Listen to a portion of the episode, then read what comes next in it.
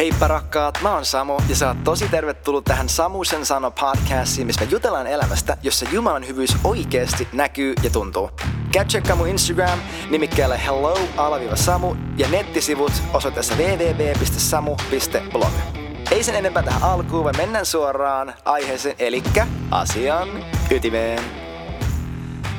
No moi moi moi moi kaikille, jos sä täällä eka kertaa, niin moikka, mä oon Samu, mä rakastan Jeesusta, Jeesus rakastaa mua ja siksi mä oon tässä. Ja toivottavasti säkin oot tässä siksi, että sä tahdot tuntee Jeesuksen rakkauden paremmin ja todellisemmin ja nähdä, miten se muokkaa ja muuttaa sun elämää ja ihmisten elämää sun ympärillä. Hei, mä haluan muistuttaa sua, että jos sulla on jotain kysymyksiä, oli ne Jumalasta tai musta tai mitä ikinä, niin sä saat mut kiinni – sekä Instan että mun nettisivujen kautta, niin kuin tässä alussa sanottiinkin. Ja, ja myös, että mulla on edelleenkin se newsletter, minkä mä lähetän toivottavasti kerran viikossa. Se on englanniksi, mutta jos sä puhut englantiin, niin käy tsekkaamassa sen mun nettisivujen kautta, koska siellä mä pystyn jakamaan vähän henkilökohtaisemmin, äh, vähän intiimimmin kuin mitä mä pystyn välttämättä tällaisessa podcast-kontekstissa. Niin, mä rohkaisin sua käy tsekkaamassa se. Jos tykkää, voit painaa vaan unsubscribe. Käy testaamassa se ja kokeilemassa, koska mä haluan, että kaikki se, mitä mä teen, niin se auttaa mahdollisimman montaa ihmistä. Ei sillä, että mulla on jotakin intressiä rakentaa jotain ministry, jotain palvelustyötä, palvelusvirkaa, koska se ei ole mun elämän tavoite. Mun elämän tavoite ei ole se, että mä saisin ison hengellisen palvelustyön ja pääsin jäätämään ja puhumaan ja mitä ikinä. Mun elämän tavoite on olla niin kuin Jeesus. Mun elämän tavoite on muuttua hänen rakkauden kaltaiseksi sillä, että mä opin vastaanottaa hänen rakkautta. Miltä ikinä se näyttää, mitä ikinä se on, se ei ole mun vastuu. Jos Jumala puhuu mulle ja mun vaimolle kuukauden päästä tai huomenna, että hei mä haluan, että muutatte Filippiineille viidakkoon tai Siperiaan, tekee vankila, la, vankilatyötä, niin sitä se sitten on. Ja tiedätkö, Jumalan tahto on paras paikka maailman päällä. Jumalan tahto, tahdossa eläminen on paras tapa elää. Ei se, että sulla on enemmän tavaraa, ei se, että sulla on parempi ammatti, ei se, että sulla on parempi mitä ikinä tilanne sun elämässä, vaan se, että sä tiedät, että kaikki valtias Jumala on tuonut sut just tähän pisteeseen ja sun elämä palvelee hänen suunnitelmaa sulle. Se on ihana ja täydellinen ja fantastinen paikka elää. Ja mä lupaan, että jos sä pääset sellaisen pisteeseen, että Jeesus, sä saat mun suunnitelmat, sä saat mun unelmat, sä saat kaiken sen, mitä mä oon luullut tahtovani mun elämälle, niin sä tuut näkeen, miten, miten kiitollisuus ja onnellisuus ja lempeys virtaa sun sisimmästä tavalla, mitä sä et voinut itsestäsi uskoa. Ja sä tulet olemaan tyytyväisempi olosuhteissa, mitkä olisi ennen stressannut sua. Ja samalla sun kapasiteetti olla hyvä ää, taloudenhoitaja myös runsaudessa tulee kasvamaan. Meitä ei ole kutsuttu elää niukkuudessa, koska Jumala ei ole köyhä. Meitä ei ole kutsuttu elää kelatuilla, Oh, vaan meidät on kutsuttu olemaan hänen, hänen lähettiläitään, hänen valtakunnan eteenpäin vieviä apostoleita, profeettoja, opettajia, evankelistoja, kaikkea tätä. Mä unohdin yhden niistä pastoreita. Ai niin, mä oon yksi niistä. vaan meidät on kutsuttu olemaan voimallisia ihmisiä, jotka muovaa tätä maailmaa taivaan näköiseksi. Että se mallirukous, mikä Jeesus rukoili, että tulkoon sun valtakunta, tapahtukoon sun tahtosi ja tulkoon sun valtakuntasi maan päällä just samalla tavalla kuin se on taivaassa. Että tämä tulisi toteutumaan. Mä en tiedä, miksi mä puhuin näin pitkän, pitkän niin kuin oiko, oikotien tuohon alkuun aiheesta, mikä ei ollut tämän päivän aihe, mutta ehkä toi oli jollekin. Jos toi oli sulle, että sun pitää antaa Jeesuksen olla Herra sun elämän suunnitelmissa, jos sä mietit opiskelua, töitä, ammattia, mitä ikinä se on – niin ota tosta kiinni. Vie se pyhälle hengelle, mene Jumalan sanaan, anna hänen puhua sulle totuutta. Tiedä, mitä Raamattu sanoo noista asioista sun kohdalle, meille kaikille. Ja usko Jumalan sen perusteella, mitä Raamattu sanoo. Ja sä tuut oleen vapaa kaikesta tulevaisuuden paineesta, tulevaisuuden pelosta, kaikesta siitä, mikä olisi ennen kontrolloinut sua. Mutta hei, tämän päivän aihe on sellainen kuin rakkaus ei iloitse vääryydestä, vaan iloitsee yhdessä totuuden kanssa. Näin lukee Ekan korintolaiskirjeen 13. luvussa, missä Paavali puhuu siitä, että mitä rakkaus on. Ja jotta me voidaan puhua siitä, että mitä rakkaus tarkoittaa, tai mitä tämä lause tarkoittaa ja mitä se kertoo meidän rakkaudesta, mä haluaisin vähän Mä haluaisin, että me palata yhteen vanhan testamentin tosi mielenkiintoiseen tarinaan. Ja se on Davidin isyys. Nyt kun isänpäivä oli tosi hetki sitten ja mä oon miettinyt omaa isyyttäni ja isä hahmoja elämässä, niin tämä on aika relevantti aihe ja monilla tässä saattaa olla pinnalla, sulla voi olla kipeä isäsuhde, voi olla hyvä isäsuhde, mutta tämä kertoo meille tosi paljon. Koska se usein, mitä me ajatellaan meidän omista isistä, meidän omista vanhemmista, me heijastetaan siihen, mitä me ajatellaan Jumalasta. Ja mä haluaisin kertoa meille, tai, tai kerrata yhden tarinan, missä David teki tosi ison virheen hänen isyydessään. Ää, kun David oli nuorempi, hän kasvoi kuningas Saulin varjossa. Hän oli Saulin suojatti, mutta myös Saulin vihollinen. Saul oli siis kuningas siihen aikaan, kun David tuli skenelle, tappoi Goliatin, Saul otti hänet huostaansa, hän meni Saulille töihin. Ähm, ja myöhemmin Saul sitten kääntyi Davidin vastaan ja yritti tappaa sen monta kertaa ja oli super manipuloiva, super kontrolloiva, käytti kaikkea epäjumalallista, niin kuin kaikki epäjumalallisia keinoja Davidin vastaan ja kontrolloi hänen elämää. Oli ihan silleen niin kuin syynessä pyynessä ja tosiaan yritti monta kertaa tappaa tämän ja kaikkea muuta.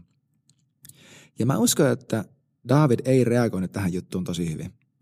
Me nähdään raamatussa että yleisesti, että Jumala puhuu Davidista hänen mielensä mukaisena miehenä. Ja että David oli, niin, että Davidilla oli Jumalan mielenmukainen sydän. Ja että Jumala sanoi, että tämän tyypin suvusta Messias tulee. Tämä tyyppi, joka teki vaikka mitä kämmejä ja mokas vaikka millä tavalla, niin Jumala oli silti uskollinen hänelle, koska Jumala rakas Davidia. Ja Davidi, mä oon niin kiitollinen siitä, mitä Jumala teki hänen elämässä, hänen elämän kautta ja mitä kaikkea me, me ollaan saatu sen miehen kautta muun muassa valtaosa salmeista. Eikö se siistiä? Mutta me nähdään siinä tarinassa myös, että David ei reagoinut välttämättä hirveän hyvin tähän ja hän itsekin alkoi sortua samantyyppisiin vilppeihin kuin mitä Saul teki.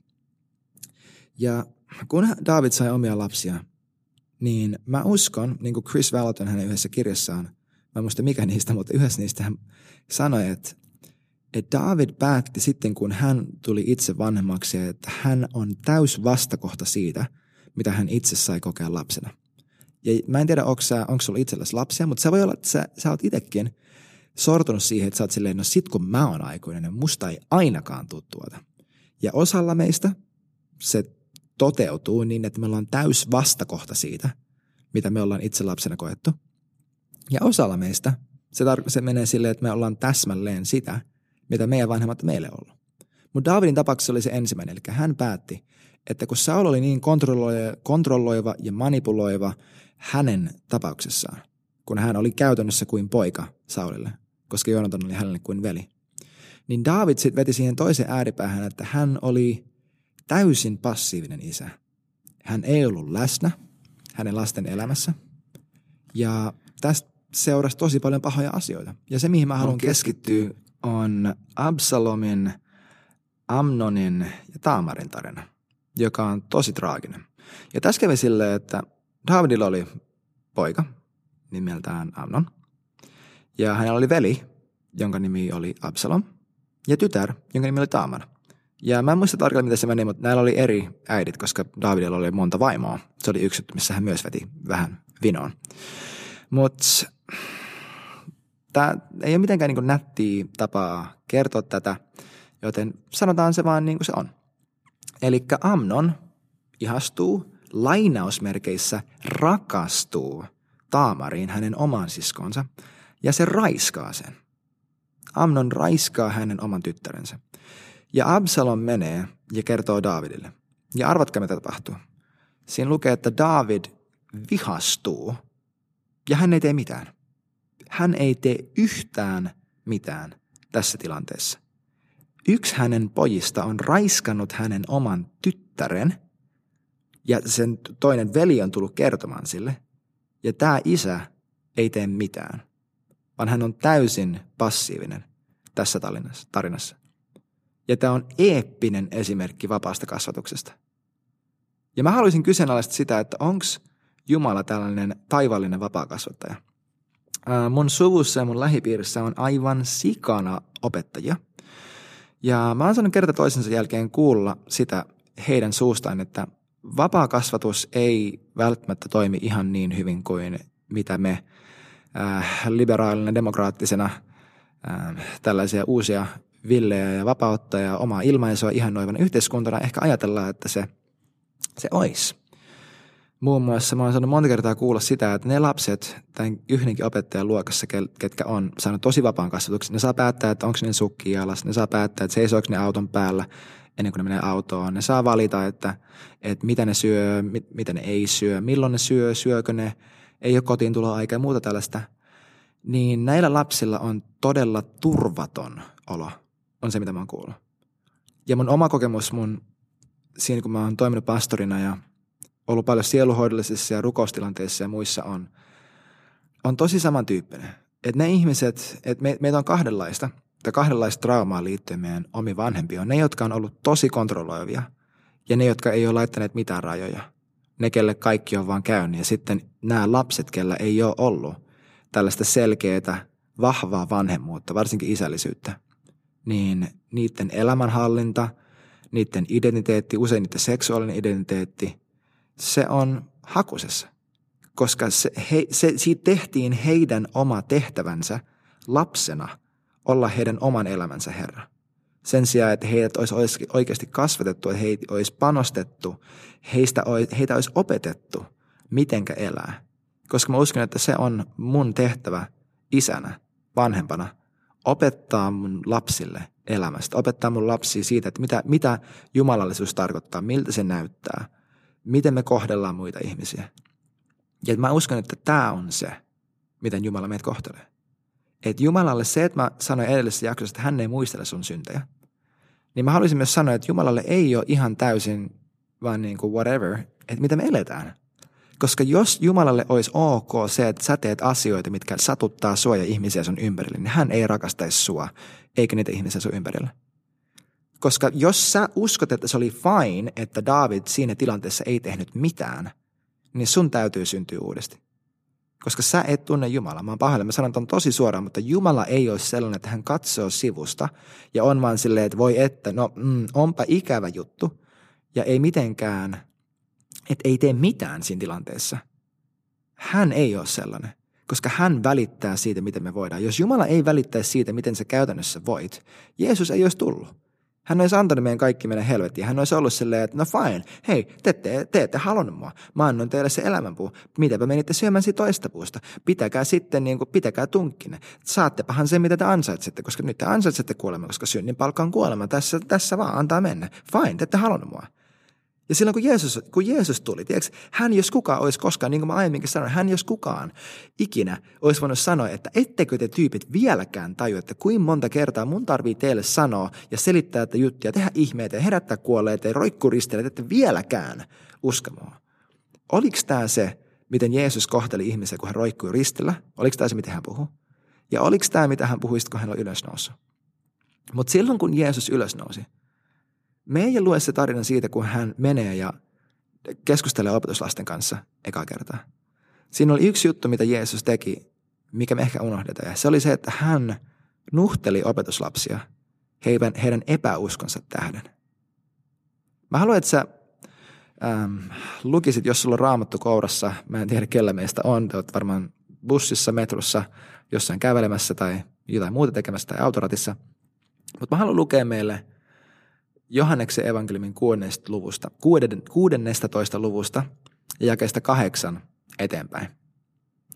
Ja tämä on paikka, missä Jeesus puhuu siitä, kun hän lähettää pyhän hengen. Hän kuvailee pyhä henkeä, hän kertoo, että mitä pyhä henki tulee tekemään ja kuka hän on. Ja mä haluaisin osoittaa tämän paikan kautta sitä, että Jumala kohtaa meitä siinä paikassa, missä me ollaan. Mutta hän aina vetää meitä siihen paikkaan, missä hän on koska Jumala ei iloitse vääryydestä, vaan Jumala iloitsee yhdessä totuuden kanssa. Jumala ei iloitse valheista sun elämässä, vaan Jumala iloitsee siitä, kun sä elät täydessä totuudessa. Että Jumala ei voi olla fiiliksessä niistä asioista, mitkä tuottaa kuolemaa niille, keitä hän rakastaa, vaan että Jumala asettaa meille rajoja ja se on, miten hän ohjaa meitä hänen rakkaudensa kautta. Mutta hei, lue tämä mun kanssa. Johannes 16, jakesta 8 eteenpäin. Sitten kun hän, pyhä henki, tulee, hän osoittaa maailmalle todeksi synnin, vanhurskauden ja tuomion. Synnin, koska ihmiset eivät usko minuun. Vanhurskauden, koska minä menen isän luo, ettekä te enää näe minua. Ja tuomion, koska tämän maailman ruhtinas on tuomittu. Okei, tässä on se iso golden nugget tästä koko jaksosta, mä uskon. Eli jos sä jotain muistat, niin muista tämä. Kun Jumala ohjaa, korjaa, nuhtelee sua, hän tekee sen sillä, että hän osoittaa todeksi sun vanhurskauden. Huomasitko, että ainut synti, mistä pyhä henki syyllistää ihmisiä maailmassa on se, että he eivät usko minuun. Älä mene kaduille, älä mene jonnekin Pride-festareille tai jonnekin saatanpalvojien konserttiin sanomaan, että hei te olette perkeleistä ja teidän pitää syntyä uudeksi, uudesti, koska te juotte ja te harrastatte sitä ja tätä ja te olette tällaisia ja tollaisia. Koska pyhä henki ei tule olen siinä sun mukana. Pyhä henki ei tule osoittamaan todeksi voimalla noin sanat, mitä se saadaan, koska se ei ole sitä, mitä pyhä henki tekee. Ainut synti, mistä pyhä henki syyllistää ketään, joka ei ole syntynyt uudesti, on se, että he eivät usko Jeesukseen. Ja heille, ketkä on vanhurskaita, Jumala syyllistää lainausmerkissä sua osoittamalla sulle sun vanhurskauden. Ja tämä nostaa esille kaiken, mikä ei ole vanhurskasta. Tämä on se, mitä Efesolaiskirja 5 tarkoittaa sillä, että kaikki, mikä tulee ilmi, on valoa. Koska Jumala ei identifioi meitä sen perusteella, mitä me tehdään. Hän, hän ei identifioi sua sun tekojen perusteella. Sillä on tosi iso ero, että, puhu, että puhutaanko raamatussa, Uudessa testamentissa, synnistä ja synneistä. Synti käsitteenä, hallitsevana, kuolettavana tappa, tapauksena ja tappavana tautina, ja synnit meidän yksittäisinä niin kuin, tekoina, missä me ollaan astuttu harhaan, ammuttu ohi, epäonnistuttu, mitä ikinä. Mutta tämän takia, että Jumala ei identifioi meitä meidän syntien ja meidän tekojen perusteella, hän pystyy diilaan ne meissä ilman, että hän edes käsittelee meitä suoraan, koska hän puhuu meille sitä totuutta, että minkä hän on meissä aiheuttanut, minkä hän on meissä luonut. Ja tämä saa aikaan meissä sen ristiriitaisen tunteen, että ah, kun mä tiedän, että mut on tarkoitettu enemmän, mä tiedän, että tämä ei ole se, kuka mä oon. Ja synnin tunto, ei syyllisyys, vaan synnin tunto on tarkoitus, se on tarkoitus olla sitä, että Jumala kertoo sulle, kuinka pyhä ja vanhurskas sä oot. Ja tämä saa aikaan sen, että sä tahdot poistaa sun elämästä kaiken, mikä ei ole sitä. Koska sut on tehty pyhäksi, sut on tehty vanhurskaaksi. Hebrealaiskirja 10 sanoi, että, hän, että Jeesus tuli ja teki se, mitä hän teki ja uhrasi itsensä äh, kerran, jotta hän voisi ikuisesti pyhittää sut.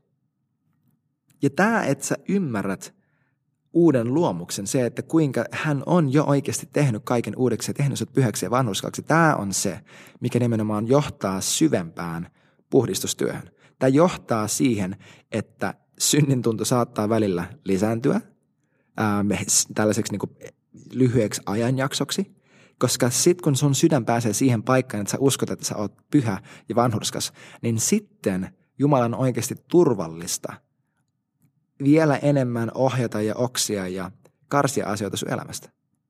Kun mä haluan kertoa sulle yhden aika henkilökohtaisen storin, tästä ei ole edes niin pitkää aikaa, mutta mulla oli tässä joitain viikkoja sitten, tai joitain kuukausia, joitain kuukausia sitten ää, kokemus, missä mä olin, mulla oli tosi tosi hankalat 3-5 päivää. Voisin sanoa, että ne oli hankalimmat päivät, mitä mulla on ollut kymmenen vuoteen sen jälkeen, kun mä tulin uskoon. Ja siinä oli yksi hetki tämän kaiken keskellä, kun mä ymmärsin, että mä oon halveksinut Jumalan nuhtelua. Haluan lukea sulle Hebraiskirja 12, jakesta 4-6 tälleen, että ette te vielä ole tehneet verille asti vastarintaa taistellessanne syntiä vastaan. Te olette unohtaneet kehotuksen, joka puhuu teille niin kuin lapsille. Poikani, älä halveksi Herran kuritusta, äläkä menetä toivoasi, kun hän nuhtelee sinua. Sillä jota Herra rakastaa, hän kurittaa. Hän ruoskii jokaista lasta, jonka ottaa huomaansa. Ja tämä ei ole raju ja karu paikka, vaan tämä on itse asiassa tosi tosi hyvä asia, koska mä ainakin haluan, että hän kurittaa ja ruoskii mun sielusta irti kaiken sen, mikä ei vielä palvele häntä, koska mä rakastan Jumalaa Jumala rakastaa mua ja hän ei tee tätä tavalla, joka aiheuttaa mulle kipua, vaan tavalla, joka aiheuttaa mulle elämää. Hän tekee tätä osoittamalla mulle todeksi mun vanhurskauden. Se hänen vanhurskauden mussa. Mutta mä haluan kertoa, että, että millä tavalla mä halveksun tätä. Nimittäin mä olin rukouksessa ja mä kysyn Jumalalta, mä en edes muista tarkalleen mikä se oli, että, että mulla on aika kipeä hetki. Mä kysyn Jumalalta, että onko mä sellainen tyyppi, joka, joka niinku halveksuu sun kuritusta tai mitä ikinä, että onko mä helposti oikeasti ohjattavissa, pystyykö sä kasvattamaan tavalla, mitä sä haluat ja kaikkea tällaista. Ja mä en muista tarkalleen, mikä se oli se kysymys. Mutta mä tunsin, että Jumala sanoi mulle, että, että Samu, mä en pysty edes vastaamaan tuohon sun kysymykseen. Koska mä en pysty ohjaamaan, korjaamaan ja nuhteleen sua ilman, että sä otat sitä itteeksi. Ilman, että sä otat ittees sitä, että mä korjaan sua – että mä en pysty tekemään sitä sulle, koska se ajaa sut syvempään häpeään, eikä arvon kokemiseen. Ja edelleenkin mä haluan sanoa, että mä oon matkalla näiden asioiden kanssa ja mä oon kasvanut ihan hirvittävästi siitä, missä mä olin vaikka puoli vuotta sitten tai missä mä olin vuosi sitten tai varsinkin missä mä olin kaksi vuotta sitten, kiitos Jeesus. Tai siitä, missä mä olin kymmenen vuotta sitten, kun mä tulin uskoon. Mutta edelleenkin vaiheittain Jumala pystyy ajamaan mut paikkaan, missä arvon täytyy tulla mulle todelliseksi uudella tavalla. Ja tässä vaiheessa Jumala kitki musta pois oma vanhuskautta, kuolletta uskontoa, äh, kuollutta uskonnollisuutta, äh, lakihenkisyyttä, suorittamista, tsemppaamista, kaikkia sellaista, sellaisia asioita, mistä mä oon jo tosi pitkälti päässyt vapaaksi, mutta mitkä nosti päänsä uudella tavalla. Ja tämä oli yksi niistä hetkistä, missä se juttu nousi pinnalle tai tuli esiin ja valoon. Se, että mä olin halveksunut Jumalaa sillä, hänen, mä olin halveksunut Jumalan nuhtelua sillä – että mä halveksuin itseäni niissä hetkissä. Mutta kun Jumala ei koskaan kurita sua halveksuaksi sua, vaan koska hän rakastaa sua, koska sä nimenomaan oot hänen, hänen rakas lapsi, sä oot hänen, per, sä oot hänen perillinen. Sä oot se, jolle hän tahtoo uskoa hänen koko valtakuntansa. Ja ei mennyt pitkään aikaa tämän kokemuksen jälkeen, mulla oli toinen kokemus Jumalan kanssa ja Mä haluan kertoa teille tästäkin. Mä tiedän, että meidän kokemukset ei kerro aina koko totuutta ja mä haluan puhua Jumalan sanasta ja siitä, mitä Raamattu oikeasti sanoo, eikä vain siitä, että millaisia fiiliksiä mulla, mulla on. Ähm, Mutta ehkä jollekin teistä tämä on hyödyllinen ja tämä ohjaa teitä syvempään Jeesuksen tuntemiseen siihen, että sä vaikka meet ja luet sanasta tätä. Mutta mulla oli vähän aikaa sen aiemman kokemuksen jälkeen sellainen hetki, missä, missä mä koin, että Jumala asetti mulle tosi tosi selkeän rajan. Et tosi usein monissa mun elämän päätöksissä, kun mä kysyn Jumalalta, että, on, että tässä tapauksessa, että kuuluuko mun mennä tuolle matkalle vai eikö mun kuulu mennä tuolle matkalle. Ja tosi usein mä koen silleen, että Jumala sanoi, että tiedäks, että, sä, että joo, olisi tosi hyvä, että sä meet, mutta mä siunaan sen, vaikka sä et menisi. Sä voit mennä tai sun ei, että sun ei ole pakko mennä. Tai toisinpäin, että rehellisesti toi ei ole välttämättä se ihan tärkein ja paras juttu nyt, mutta jos sä meet, niin mä silti tuun sen, koska mä rakastan sua. Että hän on tolleen niin antanut mun vaikuttaa tosi paljon monissa asioissa, myös niin varsinkin reissuissa ja muissa tällaisissa. Mutta tuli hetki yhden tietoreissun kanssa, kun mä kysyin Jumala tota, ja hän sanoi mulle tosi tosi selkeästi silleen, että joo, absoluuttisesti sun on pakko pakko mennä sinne. Mä en anna sulle mitään vaihtoehtoa, ei ole mitään tekosyytä, vaan Samu, sä muuten meet, sä varmasti meet, sä joko itket ja meet tai sä vaan meet. Et ei nyt ihan tuolla tavalla, mutta se tosi tosi selkeästi, tosi suorasti sanoi, että, että, tässä kohtaa Samu, sun on pakko mennä, sun on pakko luottaa, sun on pakko hypätä, sun on pakko tehdä toi, ei ole mitään muuta vaihtoehtoa ja mä vaadin, että sä teet sen. Ja tiedätkö mitä tämä aiheutti mussa? Mä koin aivan valtavaa, ylitsevuotavaa Jumalan rakkautta mua kohtaan siinä, että ei vitsi, se rakastaa mua niin paljon, että se välittää se välittää musta tarpeeksi, että se laittaa mulle rajoja. Se välittää musta tarpeeksi, että se puhuu mulle suoraan. Että se ei kiertele ja kaartele, vaan, se, vaan että mä oon päässyt sellaisen paikkaan mun suhteessa Jumalan kanssa, missä hän pääsee sanomaan mulle asiat niin kuin ne on. Missä hän pääsee asettamaan mulle rajoja ja ohjaamaan mua – ja oikeasti, että mä saan elää Jumalan lapsena. Että mun ei tarvii pärjätä ja keksiä kaikkia ja niin itse vain niin hiffata, että miten tämä juttu toimii, vaan että hän oikeasti ohjaa mua sillä, että hän myös asettaa selkeitä rajoja. Mulla tuli niin rakastettu olo tästä. Ja tämä on se, mitä se tarkoittaa, että Jumala ei iloitse vääryydessä, vaan hän iloitsee totuudessa. Se tarkoittaa sitä, että Jumala ei iloitse niistä kohdista sun elämässä, missä jokin on pielessä. Hän ei iloitse siitä, että sä elät tavalla, mikä vahingoittaa sua, vaan hän iloitsee siitä, kuka sä oikeasti oot. Vaikka sä oot siinä jamassa, missä se tekee kipeää. Vaikka sä oot siinä paikassa, missä sulla on syntiä sun elämässä, missä sulla on kapinaa tai katkeruutta tai epäuskoa tai mitä ikinä. Mutta hän iloitsee susta ja hän diilaa sua sen kautta, että hän osoittaa todeksi sun vanhurskauden. Ja hän osoittaa todeksi jokaisen kohdan, missä sä et usko siihen, mitä hän on jo sun puolesta tehnyt. Ja toi ei ole kipeä, toi ei ole lakihenkinen, toi ei ole tuomion kokemus, vaan toi on rakkauden kokemus. Mulla oli hiljattain yksi kokemus, missä mun ystävä kertoi mulle hänelle tosi kipeän asian. Se, tämä tämä tyyppi jakoi mulle asioita se elämästä, mitä se oli jakanut hirveän monen ihmisen kanssa ja sanoi, että mulla on meneillään tällaista ja tällaista mun elämässä ja, ja hän oli kokenut, että pyhäinkin sanoi, että se pitää avautua siitä mulle. Ja nämä oli silleen niin kuin, tiedätkö, jos sä meet perusseurakuntaa ja jonnekin ripille, niin näistä tehtäisiin iso halo näistä asioista, mitä tämä ihmisen elämässä oli. Niistä tehtäisiin tosi iso sellainen, ei, ei vitsi, että nyt, nyt on kyllä niin kuin, nyt on paha tilanne, nyt on oikeasti syntiä ei kerta kaikkiaan. Mutta tiedätkö, mä innostuin siitä, kun mä luin sen viestin.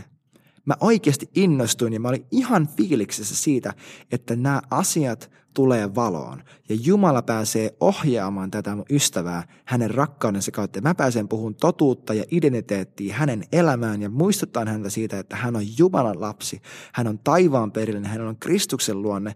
Ja että Jumala pystyy munkin kautta asettaa hänelle, ter- hänelle terveitä niin elämänhallinnollisia rajoja ja muita niin asioita, mitkä ohjaa häntä myös käytännössä siihen suuntaan, että hän tekee valintoja, mitkä todistaa sitä, että hän on Jumalan lapsi, että hän on kuka Jumala sano, että hän on. Et eikö mä en ollut peloissa, mä en ollut jotenkin fiiliksissä siitä, että Mä en ollut peloissa enkä mä ollut fiiliksissä siitä, että nämä jutut on meneillään. Totta kai se on niin ikävää kuulla, että, että kaveri kärsii tietyllä tavalla ja se ei ole päässyt jostain jutuista eteenpäin ja tietynlaiset ajatusmaailmat, mallit vieläkin hallitsee sen maailmaa ja, ja totta kai se on niin, niin ikävää ja me ei myöskään mennä siihen, että me lähdetään silittelemään kaikkien elämäntyylejä. Ja mä itsekin, mä menneisyydessäkin ja ihan hiljantaikin sortunut myös siihen, että mä tiedän, että jonkun pitää tehdä parannus ja mä en ole uskaltanut sanoa sitä niille suoraan. Vaan mä oon ollut sille, että Jumala, Jumala rakastaa sua. Ja mä oon jättänyt se siihen, kun siinä kohtaa rakkaus näyttää siltä, että hei, Jumala rakastaa sua ja toi juttu, mikä sulla on elämässä, sen täytyy muuttua. Tai myös ihmiset, jotka ei välttämättä tunne Jeesusta, että hei, Jumala rakastaa sinua, mutta sun täytyy syntyä uudesti. Ei ole mitään muuta vaihtoehtoa. Tämä on se, mitä rakkaus näyttää, koska Jumala on isä. Ja se on isän tehtävä puolustaa ja suojella sen lapsia. Ja jos Jumalan täytyy puolustaa ja suojella sua sun omilta valinnoilta, niin hän myös tekee sen hänen rakkaudensa kautta osoittamalla sulle todeksi sen vanhurskauden, minkä hän on sijoittanut sun sisimpään pyhän hengen kautta. Ja vaikka se tarkoittaa sitä, että sulla tulisi synnin tunto, niin loistavaa. Se synnin tunto ohjaa sua syvempään pyhyyteen ja vanhurskauteen ja se on iloinen asia. Ja tiedätkö, sä oot, jos sä oot syntynyt uudesti, niin sä rakastat sellaisella tavalla, että sä et iloitse vääryydestä, vaan totuudesta. Sulle ei ole annettu virkaa, missä meidän tehtävä osoittaa ihmisille heidän syntinsä, vaan me kerrotaan ihmisille, miten Jumala heitä rakastaa. Ja välillä se näyttää myös siltä, että me tartutaan asioihin heidän elämässä, koska me rakastetaan. Vaan tiedätkö, sä oot se tyyppi, joka uskaltaa puhua asioista asioina, mutta joka myös ymmärtää, että kaikista ei tarvitse puhua kaikkien kanssa. Tiedätkö, esimerkiksi jos joku ei ole uskossa, mä en edes lähde keskustelemaan heidän kanssa – heidän elämän tyylistään tai elämän valinnoistaan siitä, että kelpaako Jumalalle vai ei, koska sillä ei mitään väliä. Ainut millä väli on se, että he tuntee Jeesuksen. Jos he ei tunne Jeesusta, niin se on ihan sama, että miten he elää, koska se ei tule kuitenkaan korjaamaan mitään, että he vaan alkaa käyttäytymään paremmin, vaan mä haluan niissä hetkissä puhua heille ja kertoa heille sitä, että Jumala rakastaa heitä ja se tarkoittaa sitä, että Jeesus on tullut ja kuollut heidän puolesta. Jos et sä vielä tunne Jeesusta, sä saat tuntea Jeesuksen tänään. Anna hänelle sun koko elämä, sun koko sydän, kaikki mitä sä oot ja kato, miten hän muokkaa sua hänen rakkaudensa kaltaiseksi. Ja muista, että Jumala iloitsee siitä, että kuka hän todellisuudessa pääsee olemaan sun elämässä, kuka sä todellisuudessa oot. Mutta hän ei koskaan jätä sua makaamaan sun tämänhetkiseen tilanteeseen, vaan hän aina vetää sua korkeammalle sinne, missä hän on, koska Jumala rakastaa sua. Se oli tältä osin siinä ja kiitos, että sä olit kuulolla. Käy tsekkaa mun uutiskirjan mun nettisivuilla ja laita hei kysymyksiä palautetta tulemaan vaikka Instagramin kautta. Ja muista, että Jumala rakastaa sua täysin, sataprosenttisesti, koko ajan, just sellaisena kuin sä oikeasti oot. Nähdään ensi viikolla.